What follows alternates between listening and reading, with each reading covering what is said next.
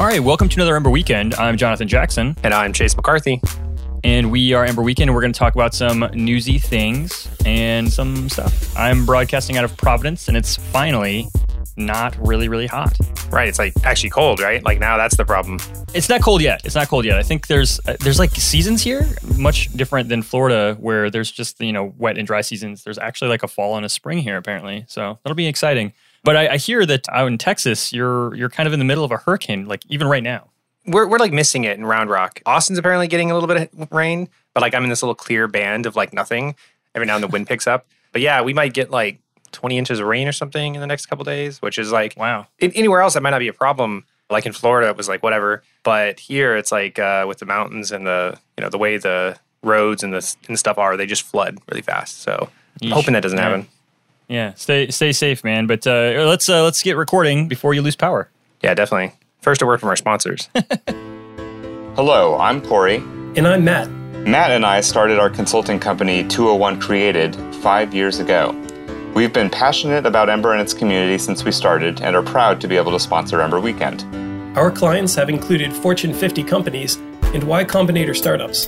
If your team needs Ember training or advice, or wants to learn how to make open source work for you, visit us at www.201-created.com or follow us on Twitter at 201 TWO oh underscore OH underscore ONE. Thanks for listening and enjoy the podcast. All right, and the first thing we're going to talk about is a series of blog posts by Chris Krycho on Ember CLI TypeScript. A couple weeks back, I don't know exactly when it was, but we ended up talking about Ember CLI TypeScript and a new release that they had and talked about some of the features and some of the reasons like how we both of us really didn't mess with TypeScript in Ember. And, you know, this kind of unlocks that, making it kind of easy. And there's a series of blog posts that kind of go much more in depth as to what Ember CLI TypeScript offers.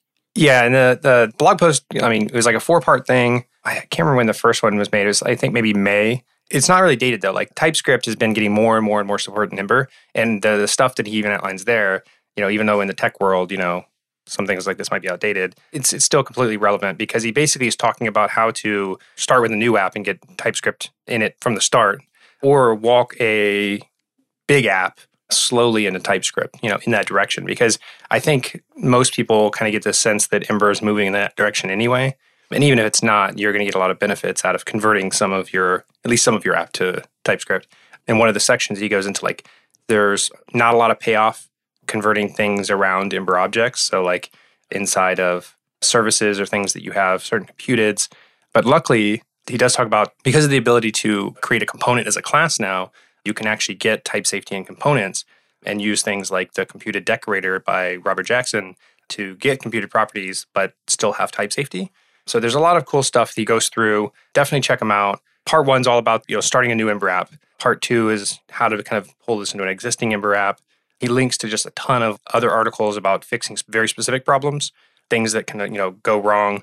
Also, like says you know what flags to not enable in TypeScript that'll like make your day terrible. Then in part three, he uh, goes into how to work around Ember's object model, specifically like things like how get and set don't really work with TypeScript. Although what was that? There was a conference talk that Tom Dale gave, right? And it was about TypeScript, or he showed some TypeScript that showed getting set like working with some experimental feature. Mm-hmm. So I think that might be something in the works. The last advice he gives in part three, I think, is really interesting. He basically says that he works at this company called Olo. I hope I'm pronouncing that right. They do like digital ordering as a service for other companies like Five Guys, Which Wich, Jamba Juice, and stuff of the stuff he listed. They extracted their business logic out of Ember, which is a really good idea. Like we've we heard this back in like the Rails days.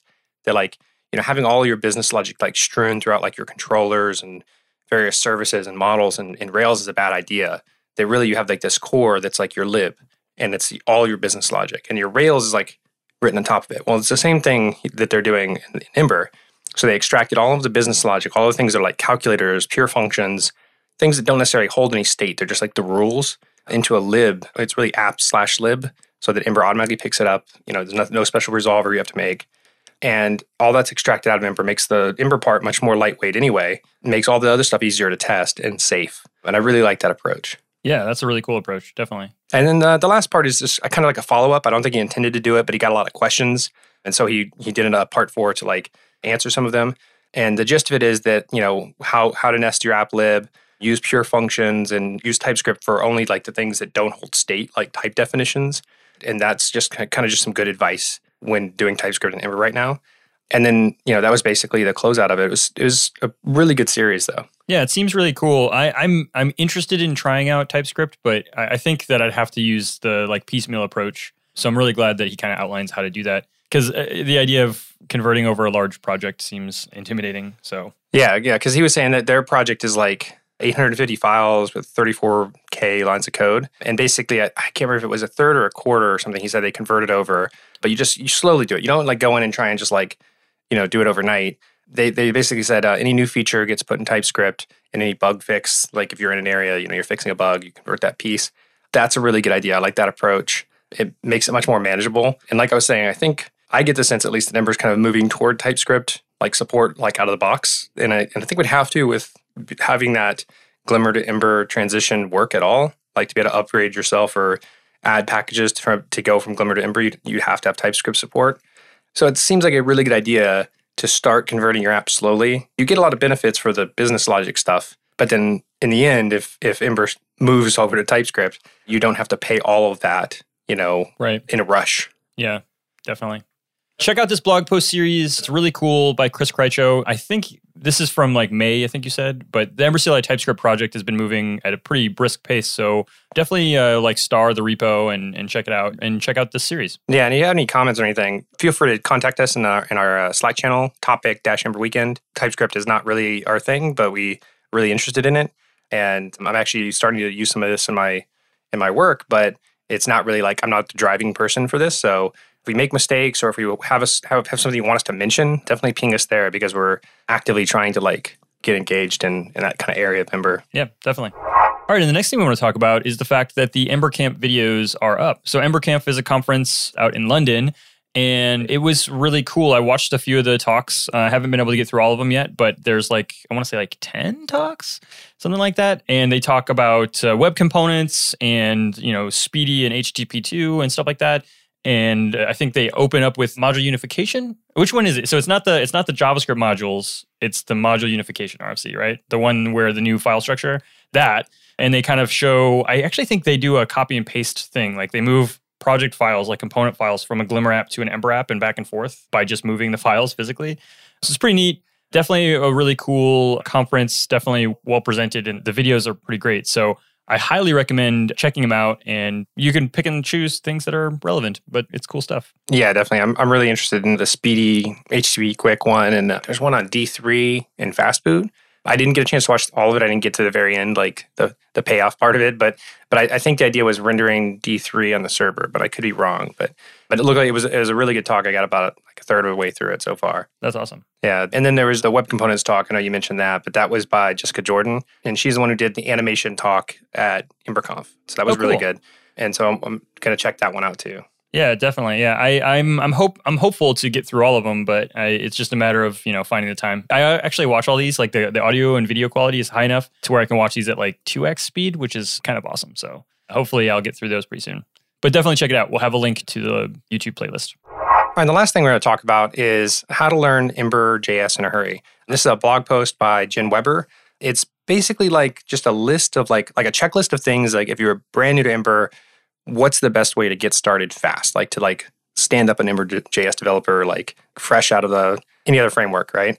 Obviously, it's assuming a lot some development skill, but it's pointing you to good resources, showing you how to install tools you're going to need, how to ask for questions, which is like super important. Like you might know how to like look at code and understand it, but knowing where to go to ask specific questions is great. I saw recently that somebody had asked a question, like kind of like a Stack Overflow style question in an issue on GitHub.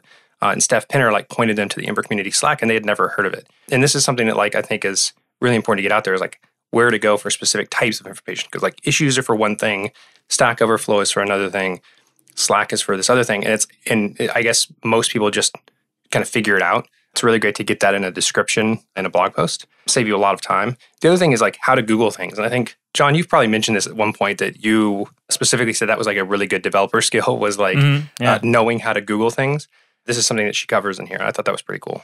So yeah, to, to address your your comment, yeah, the the googling things, I do think that is kind of a core developer skill. Being able to like quickly find, assess the quality of, and utilize things that are freely available is very important. And this guy does a fantastic job of talking about all of the different like a lot of this is like I don't know, this so this is such a good crystallization of the actual flow to like learn Ember. Like it's it talks about where in the guides you need to be focusing, how and what you want need to be googling. Also like there's, you know, the pretty pretty universal advice of like actually starting to build something, like you know, put this stuff to practice, which one of the entire bullet sections is like, "Hey, start building something, like build a thing." and that will help you like gain more understanding of like how you do things and like get you feeling more comfortable and more confident to like start your work. And i think is really fantastic. I constantly am well not constantly that's not entirely accurate but i'm frequently asked like you know how do i get started? Where do i where do i look? And i think i'm going to start pointing to this blog post because it has such a good cadence and a good way to like approach it. Like i need to learn a lot of stuff very quickly so that i can be productive. And I think all of these things are really like good pieces of advice. And then I think that there's even a deploy section, which I was a little surprised given all the other things were basically about like learning. The deploy structure, though, does matter, uh, especially if you're working on, say, a smaller team, knowing how to deploy, where you can deploy easily, how you can manage things like that. It'll definitely help. So I, I don't know. I think this is just a fantastic resource, and it's not. It's not really like I, I was going to say like it's a beginner resource, but it's not really a beginner resource. It's like a an on ramp resource. So it's like say I work in front end over here and I get moved to a project that is using primarily Ember. Well, I don't know Ember. Like, how do I get started? Where do I look? Where do I begin? And this is I, honestly, it's like a checklist. Like, just go through this, and this will give you like a lot of answers that you'll need to start being productive. I think, I think it's pretty great. So I definitely recommend checking it out. Even if you're an experienced Ember developer, it's still worth checking out because a some of the resources may be listed there that uh, you are unfamiliar with. I know that at the very end there's like a long section of like different resources. I think even we're listed there. Ember Weekend is listed there, but different Ember resources out there. I think Ember screencasts and Ember Map and all the stuff you know that you may take for granted, but maybe you don't know one. And yeah, and this is also a, a thing for you to have in your arsenal when you try to onboard new Ember developers. So I, I think it's I think it's definitely good for pretty much all skill levels. So yeah, definitely check it out. It's really cool. All right, and that's all we have for this week. Join us next week where we'll talk about more Ember news. Actually, we already have some stuff kind of in our backlog because we missed the week and we had like three things we really wanted to talk about. So, which is cool because that means much less prep for next week. So, as always, follow us on Twitter at Ember Weekend, all one word. Like we mentioned before, join us in our topic Ember Weekend channel on Slack, and you can see all of this stuff on a really cool website that we sometimes work on called emberweekend.com. We're actually uh, planning on doing some work on that to update some things to Glimmer. So if anybody has any interest in like helping us convert over things like the audio player to a small standalone Glimmer app, that'd be really cool. So we will catch you next week. I'm Chase McCarthy. And I'm Jonathan Jackson. And we'll see you next weekend.